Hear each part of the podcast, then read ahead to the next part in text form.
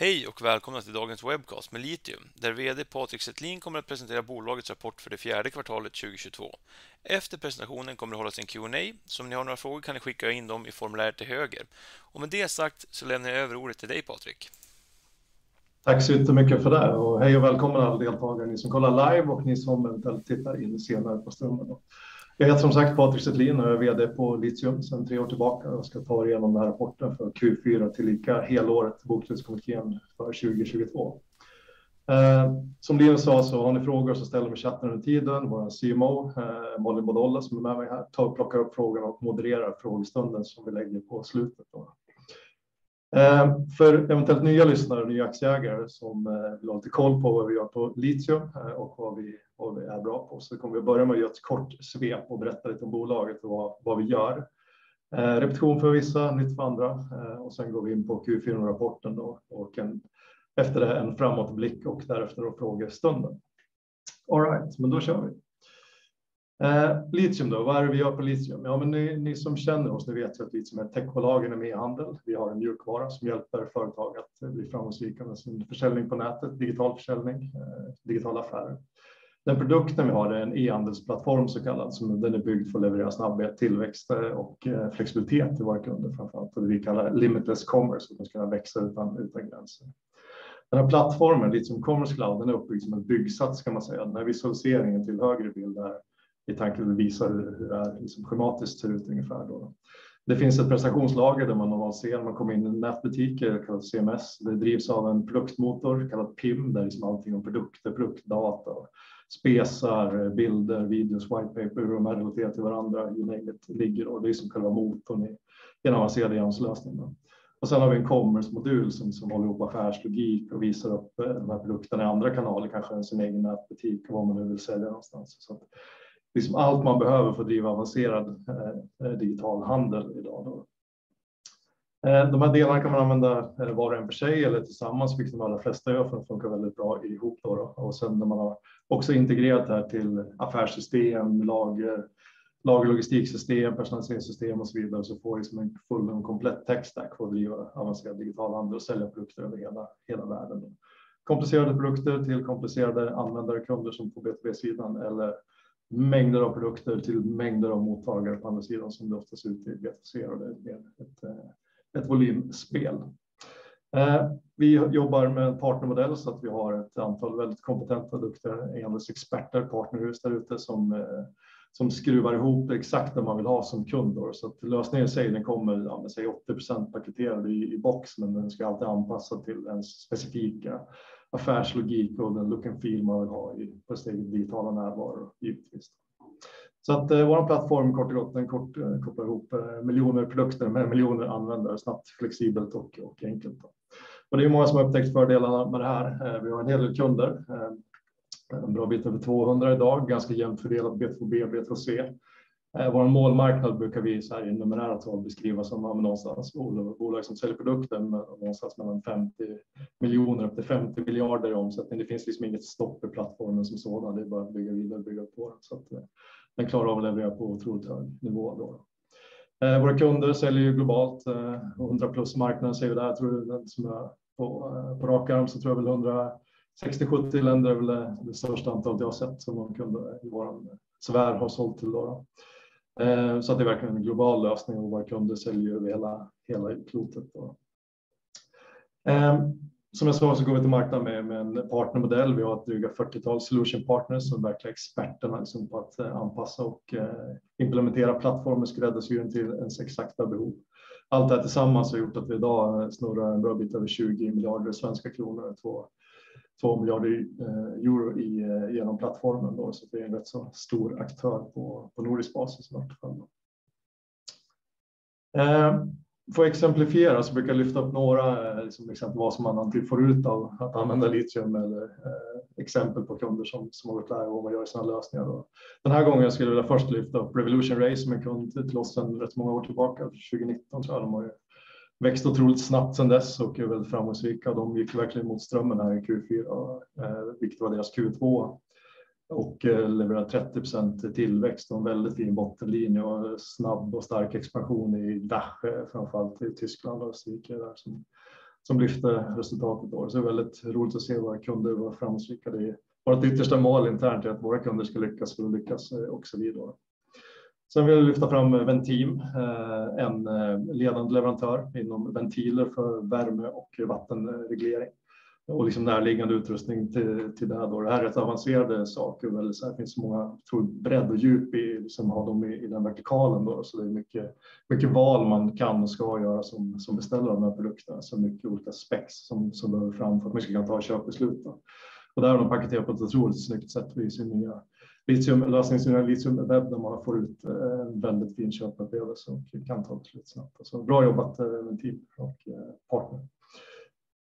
Sist men inte minst vill jag lyfta Bevent Rush som är en branschledande aktör inom ventilationsprodukter och brandskydd, framförallt ventilationsprodukter till en början, som har gått live på en, en ny lösning byggd på Litium Commerce Cloud där man har här är väldigt avancerade liksom, sälj köpprocesser där man har byggt, valt att bygga ett digitalt säljrum som det kallas där man knyter ihop där. Det är som att man levererar produkter till byggentreprenörer som ingår större och liksom bjuda på större entreprenader och allt från liksom offertförfarande som är lite komplicerat till när man väl kanske vinner en affär och ska beställa och avropa det här över väldigt lång tid. Det har man förkortat effektiviteten rejält genom att bygga så kallat digital sales där man hanterar alla de här sakerna och eh, bara efter några månader nu ser man redan dubblad orderingång och nöjdare kunder och nöjdare medarbetare så att det är bara win-wins överallt. Väldigt fin lösning. Så det var några exempel som jag vill lyfta den här. Och det, här, eh, det som kännetecknar våra kunder är att alla är väldigt ambitiösa. De vill väldigt mycket. De vill eh, vinna sina respektive race naturligtvis totalt sett i, i sina vertikaler, men att de vill också göra det genom att vara framstående digitalt. Och det vill vi med eh, och är. Eh, så det kommer in på eget resultat här för, för Q4 och tillika helåret 2022. Det är lite, lite blandat här. Eh, den korta storyn 2022 för vår egen del var att ja, det började väldigt starkt. Vi hade ett väldigt fint första halvår, vann mycket nya kunder, allting vi pekade spikrakt uppåt. Eh, men sen så var det lite långsammare avslutning på, på året eh, och det här är väl ingen nyhet för, för någon där ute att det har varit nästan, nästan till perfekt liksom, eh, motvind i makroläget under hela andra halvåret som är mer eskalerat upp mot Q4. Så att i, i vår värld så har det här fått eh, påverkan på att dels att i bet, våra B2C-kunder har, har ju det minskade konsumtionsutrymme kan man uttrycka som har gjort att affärerna liksom varit pressade av det här. Det har kommit siffror nu på att ja, men, rensat för inflation så har e varit ner tror 9 procent här i, i fjärde kvartalet. Så att det var en press på det och sen ser vi så det är ju inte alls att det är likadant för allihopa som Revolution Race till exempel är otroligt starkt. Men totalt sett över populationen så för vår del så har, så har det påverkats av, av makroläget. Eh, det makroläget också har gjort är att det har verkligen dämpat investeringsviljan. Det såg man tydligt under, under hela andra halvåret, framför allt under Q4. där mycket beslut sköts på framtiden. För vår del så är det, som, det har inte påverkat våran, våran pipeline. Man ser vi fortfarande, eller till och med ännu mer affärsmöjligheter än vi, än vi haft eh, någonsin just nu. Eh, delvis för att accelerera upp ifrån Q4 men också att det har flödat in väldigt många nya möjligheter till oss. Då. Så att det här, Eh, men Q4 var väldigt påverkad av mycket waiting game, att man knuffade fram beslut, flera iterationer, flera liksom beslutspunkter. Eh, men, men all den osäkerheten kring om nu ska det drabba min business, hur, var toppar räntan, var toppar inflationen, när, när ska man, vart ser man horisonten så att säga, gjorde att eh, investeringsviljan var, det var väldigt avvaktande marknad. Annat läge nu eh, som, som jag var inne på vd-ordet också, helt annat tonläge efter nyår eh, generellt. Och det tror jag hänger ihop med att ja, men den här den, den primära oron kring liksom att man inte kan se framtiden, osäkerheten där ute, den börjar försvinna därför att nu ser man ändå på något vis toppen på inflationen, toppen på räntebanan, man börjar se, förstå och få data på hur, hur både konsumenter och företag, liksom eh, kundledet, leverantörsledet beter sig och börjar få kontroll på situationen på det sätt. sätt. Så att eh, med minskad osäkerhet så kommer också investeringsviljan tillbaka och det märker vi liksom att upphandlingsprocesserna rör sig nu igen och rör sig så snabbt i många fall. Då och pipeline-läget är, är väldigt bra. Eh, vår ARR i, eh, när vi stängde året så var uppe i 68,5 miljoner eh, svenska kronor då. och det var en tillväxttakt på strax över 10 procent. Eh, det som är viktigt att notera den här gången är att vi har en, eh, det vi kallar omläggningseffekt. Vi bytte prismodell eh, i slutet på 2021 när vi kom ut med Litium Commerce Cloud, vår nya senaste version av plattformen och lösningen. Och den här nya prismodellen är mer tillväxtbaserad och flera av våra större kunder har nu gått över till den modellen. Men den är annorlunda uppbyggd. Den gamla modellen tog mera upfront och mera tillägg var tilläggspaket ovanpå. Så så tar vi nu en mycket, en mindre andel som är fasta abonnemangsintäkter och därefter så följer vi med hur kunden väl den lyckas med sina digitalförsäljning, vilket är väldigt fair och en väldigt elegant och bra affärsmodell som vi är helt säkra på gynnar gynnar oss allihopa i den här kedjan över tid.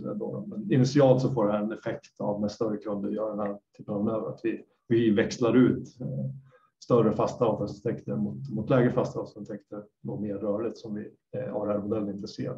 Så den här effekten eh, har den här gången påverkat oss med eh, knappt 2 miljoner. Liksom. Vi hade varit 2 miljoner högre, nästan över 70-strecket i ARR i kronor räknat och hade legat på 13 procent i ARR-tillväxt utan den. då. Men det här räknar vi med såklart att det är bra för oss på lång sikt och att vi kommer att ha igen det längre fram.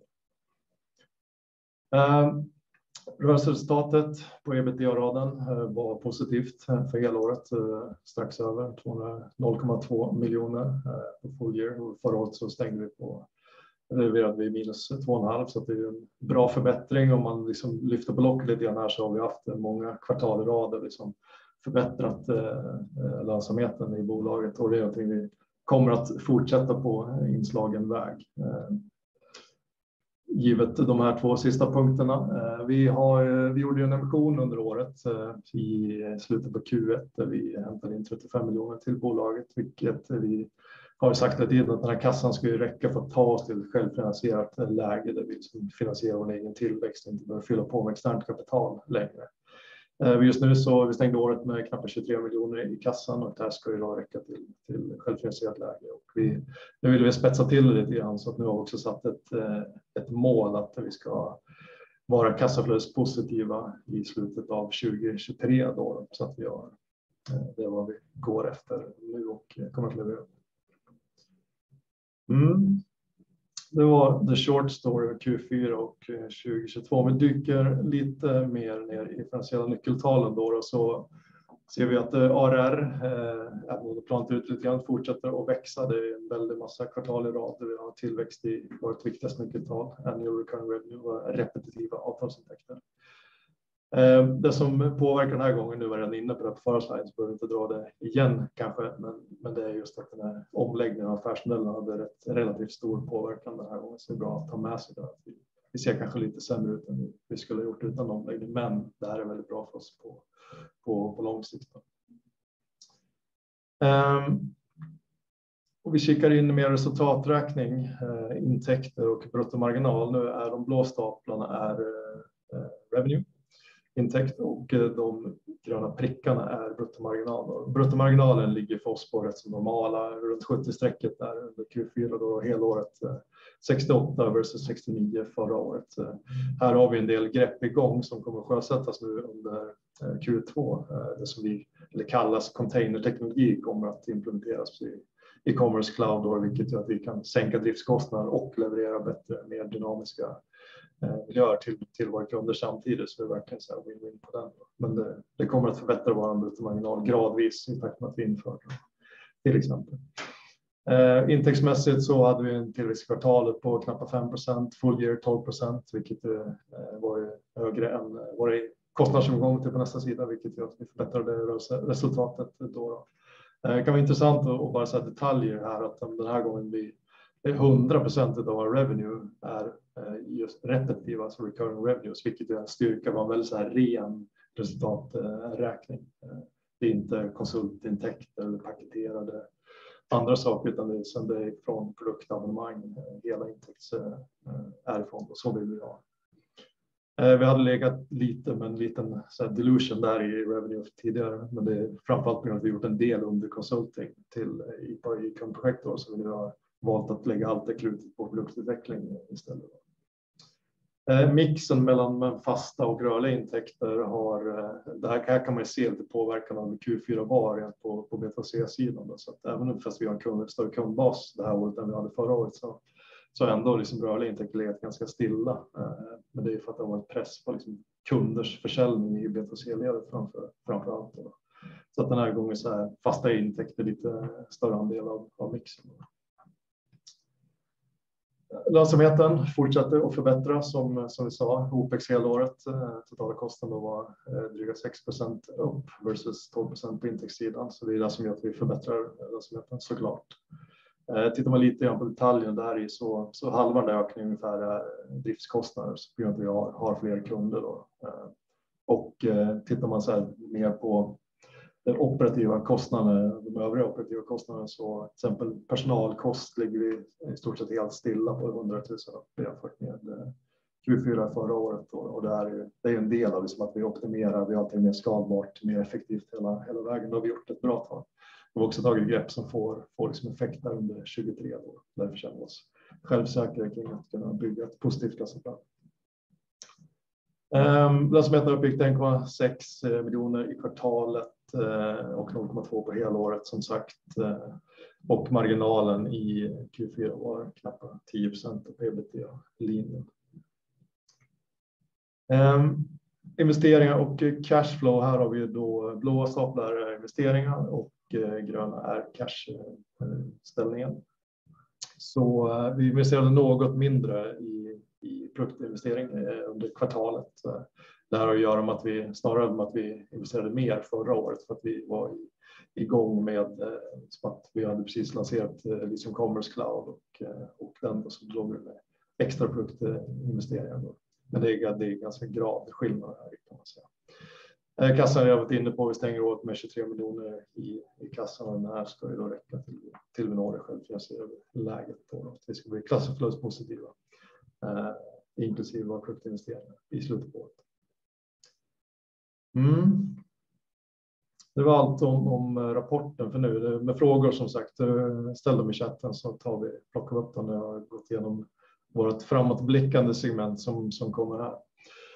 Eh, det är två huvudområden. Det ena är business resilience och det andra är tillväxtmöjligheter som vi ser för, för bolaget. Och resilience är ju liksom, det är ju viktigt såklart i de här tiderna att man är stabil och motståndskraft och liksom har, har möjlighet att, att eh, härda ut vad man nu om det blir en väldigt tuff marknad, det har varit en tuff marknad liksom, på många sätt, men att man har, har motståndskraft och soliditet för att göra det. Här är vi flera saker som, som gör att vi är stabila. Eh, det första som jag vill nämna är att Litium Commerce Cloud, alltså vår produkt, vår plattform, den är, den är toppmodern. Vi har, eh, vi har verkligen den senaste tekniken i marknaden, den är modulär, den är framtidssäkrad. Vi ser att kunder uppskattar det och väljer det. Eh, det är också så att vårt värdeerbjudande som sån caterar till båda sidorna av resultaträkningen för, för bolagen där ute. Det ena är att vi driva tillväxt såklart, eh, men också att bli mer effektiva, kostnadseffektiva, driva försäljning mer effektivt. Det kanske är när man i första hand är ute på, på B2B-sidan initialt, eh, att man får räkna hem projekten på det sättet. Eh, Men i de här tiderna så är allt som effektiviserar, automatiserar, spar kostar ju naturligtvis eh, positivt. Då och tillväxt gör ju aldrig ont. Vi har hög eh, stickiness som det kallas i och med att plattformen är som en byggsats och skräddarsys till kundens liksom, absoluta önskemål och affärsprocesser så blir det också att man har, man har fått en produkt exakt som man vill ha den, vilket ju såklart ökar tröskeln att byta till någonting, någonting annat. Då. Man, är, man är investerar i sin, sin lösning både i tid och kraft och, eh, och pengar. Och det, så länge man är nöjd med den, vilket våra kunder är, så då finns det ingen anledning att byta. Så att det är eh, hög, eh, det man kallar stickiness på, på våra produkter. Vi har en stark position på B2B-sidan. Primärt vi är väldigt, vi är bra på B2C också, starka där, men primärt på B2B där, där ser vi att vi har en extra fin position, product market fit eh, och hela vägen igenom det som är i marknadsintresse och hur eh, i dagsläget de senaste åren hur eh, affärsmöjligheter och kundaffärer har, har liksom viktat över med B2B-sidan. Det är också så här, B2B ligger några år efter kan man uttrycka som just när det gäller digital försäljning versus konsumentsidan där vi, vi har alla verktyg som de riktigt de skarpaste, de som ligger framkant på, på consumer driver utvecklingen. de använder, vi vet ju vad de använder hur de sätter upp och det kan vi såklart överföra till B2B. Men B2B ligger något år efter i digital försäljning, så mycket beroende på att det är mer komplexa processer och som exempelvis Brent Rush-fallet. Ja, det är, där är en väldigt komplex liksom, försäljningskedja som man ska, ska digitalisera. Men nu finns det liksom verktyg och, och möjlighet att göra det här fler och fler B2B-bolag väljer att, att göra det. Så där är vi starka. Ehm, vi har solida finanser, vi har en stark kassa, vi trendar mot eh, bättre och bättre lönsamhet och eh, pengarna ska räcka till självfinansierat läge. Ehm, tillväxtsidan då, vad som kan få bolaget att skada det extra. Vi bygger på sten för sten, eh, stabil liksom SaaS-utveckling, vilket också är bra för det är motståndskraft i sig. När det blir tuffare tider så kan man fortsätta växa som vi gör nu, fast det är blåser motvind där ute. Eh, återigen, eh, liksom Commerce Cloud, vår produkt, vår plattform, den är verkligen top notch eh, och vi kommer dessutom med förbättringar till den här nu under våren där vi kommer att göra en ytterligare mer modulär och decouple som det kallas i med bättre stöd för utökat stöd för, för headless eh, arkitektur eh, och därefter kommer vi också med App Cloud och det här containers som, som vi pratar om som gör den både mer dynamisk och ännu mer modulär då, så att eh, verkligen bästa möjliga ut. Ehm, ja, nu tog jag den där. Ehm, okej, okay, då hoppar jag nästa.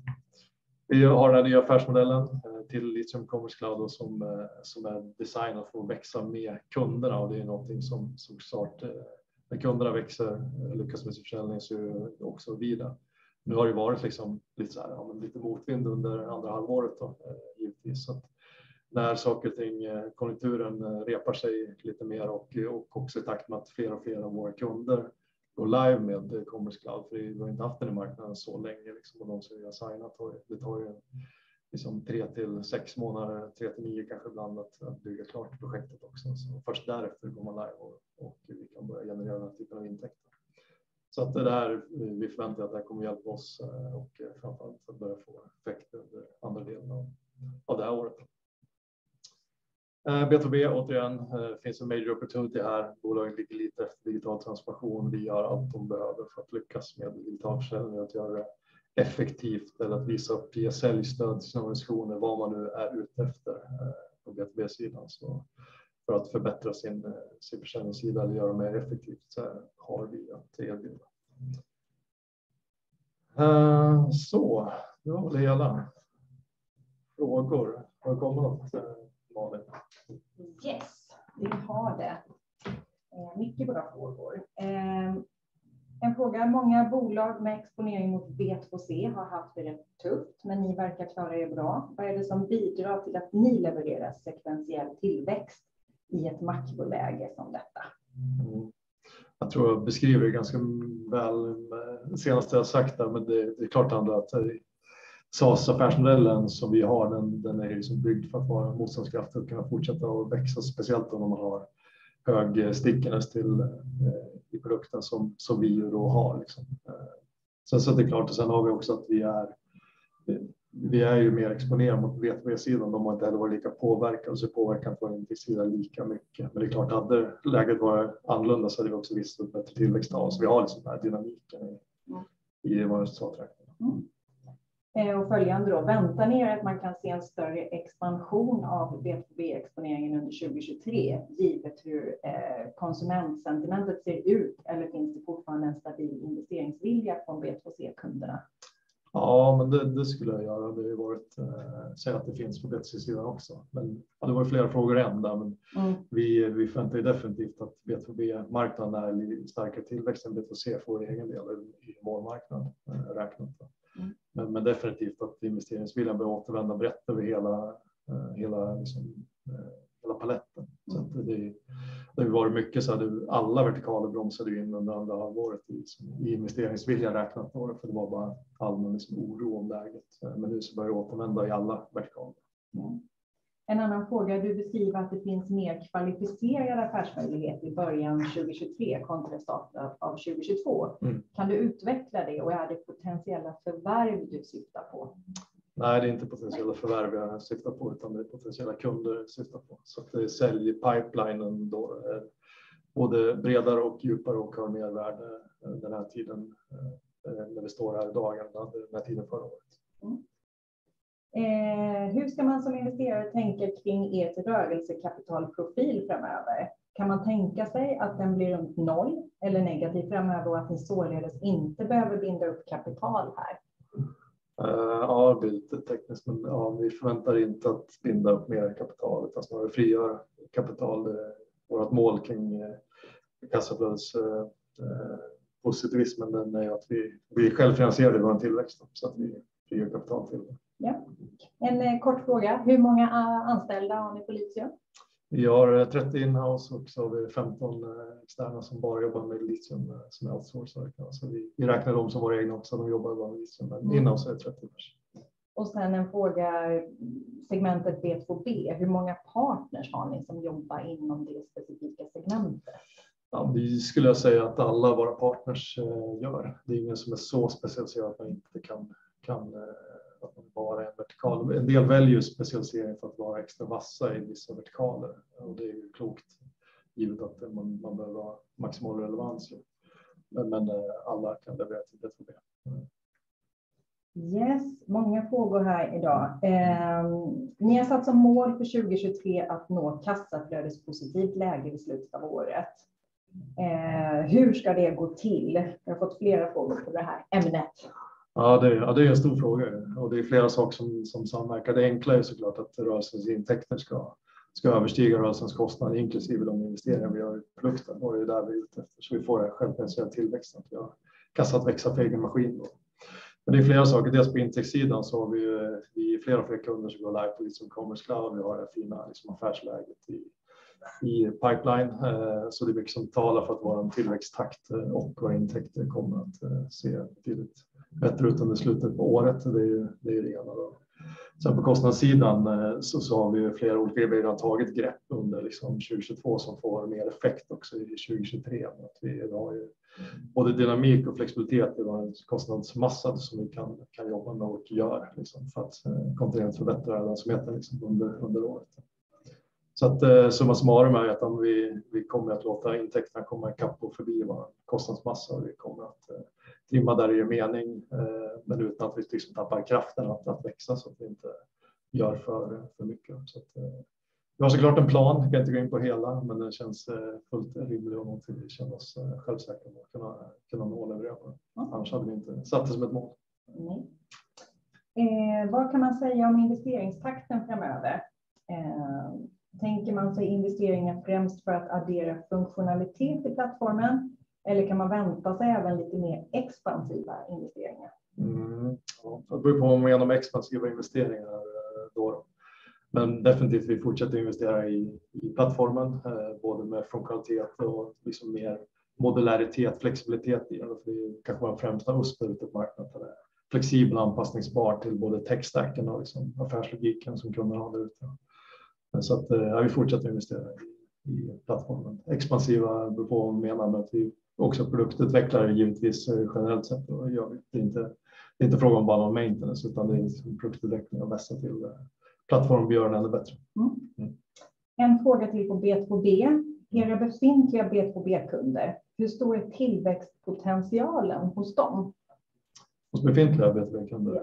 Uh, ja, stor ska jag uttrycka den som. Det är ju ganska vanligt. Så B2B befinner sig, vi brukar prata om en mognadstrappa, att man finns på olika steg i, i den, liksom vad man gör. Man så här, kanske börjar med att bjuda self-service till sina kunder, det brukar vara ett första steg och sen bygger man på med produktkatalog kanske och säljstöd till sina egna säljstyrkor för att därefter kliva upp och börja faktiskt sälja eh, full, full out liksom på digitalt. Då. Mm. Eh, så att eh, det här är ju, våra kunder befinner sig på alla de här trappstegen så att eh, bara att de flyttar de här trappstegen innebär en stor potential för oss. Liksom. Och det sker mer och mer. Det sker både generationsskifte i B2B-bolagen. Det kommer in yngre ledningar som tar digitalt för självklart. och inser när de kommer in i bolaget att det inte var så självklart och vill jag inte åt det. Och sen har hela köparsidan på B2B som ju också blir bara såklart mer och mer digitala. Så det accepteras inte några analoga flöden längre utan det, det behöver vara digitalt. Så det, det sker mycket om dagarna och det kommer att ske ännu mer. Visar. Mm. Sista frågan då. Eh, ni redovisar en ökad omsättning fjärde kvartalet jämfört med samma period året innan. Vilka faktorer har varit drivande till den ökningen? Ja, det är framförallt ökning i repetitiva avtalsintäkter som driver det. Det kan, kunde man se när vi tittade igenom mixen på, på revenues där. Så, så det, det, det är en blandning av de två, men det var mer ökning av fasta avtalsintäkter än rörliga den här gången. Mm. Klockan är halv så att eh, Ja, okej. jag tänker att det är dags att avsluta. Mm. Finns det fler frågor så kan man skicka in dem. Ja, precis. Eh, Ska jag ta upp den där kanske? Det eh, går bra att skicka in dem till mail till oss eller connecta på våra andra kanaler. irleasing.com kan man nå oss eller kika in på, på webben på Investor Relations eller hooka upp oss på LinkedIn som har fått latest and greatest om, om litium. Tack för, eh, för eh, visst intresse och tack för väldigt bra frågor också. Och, eh, ja, nu kör vi vidare. Mm.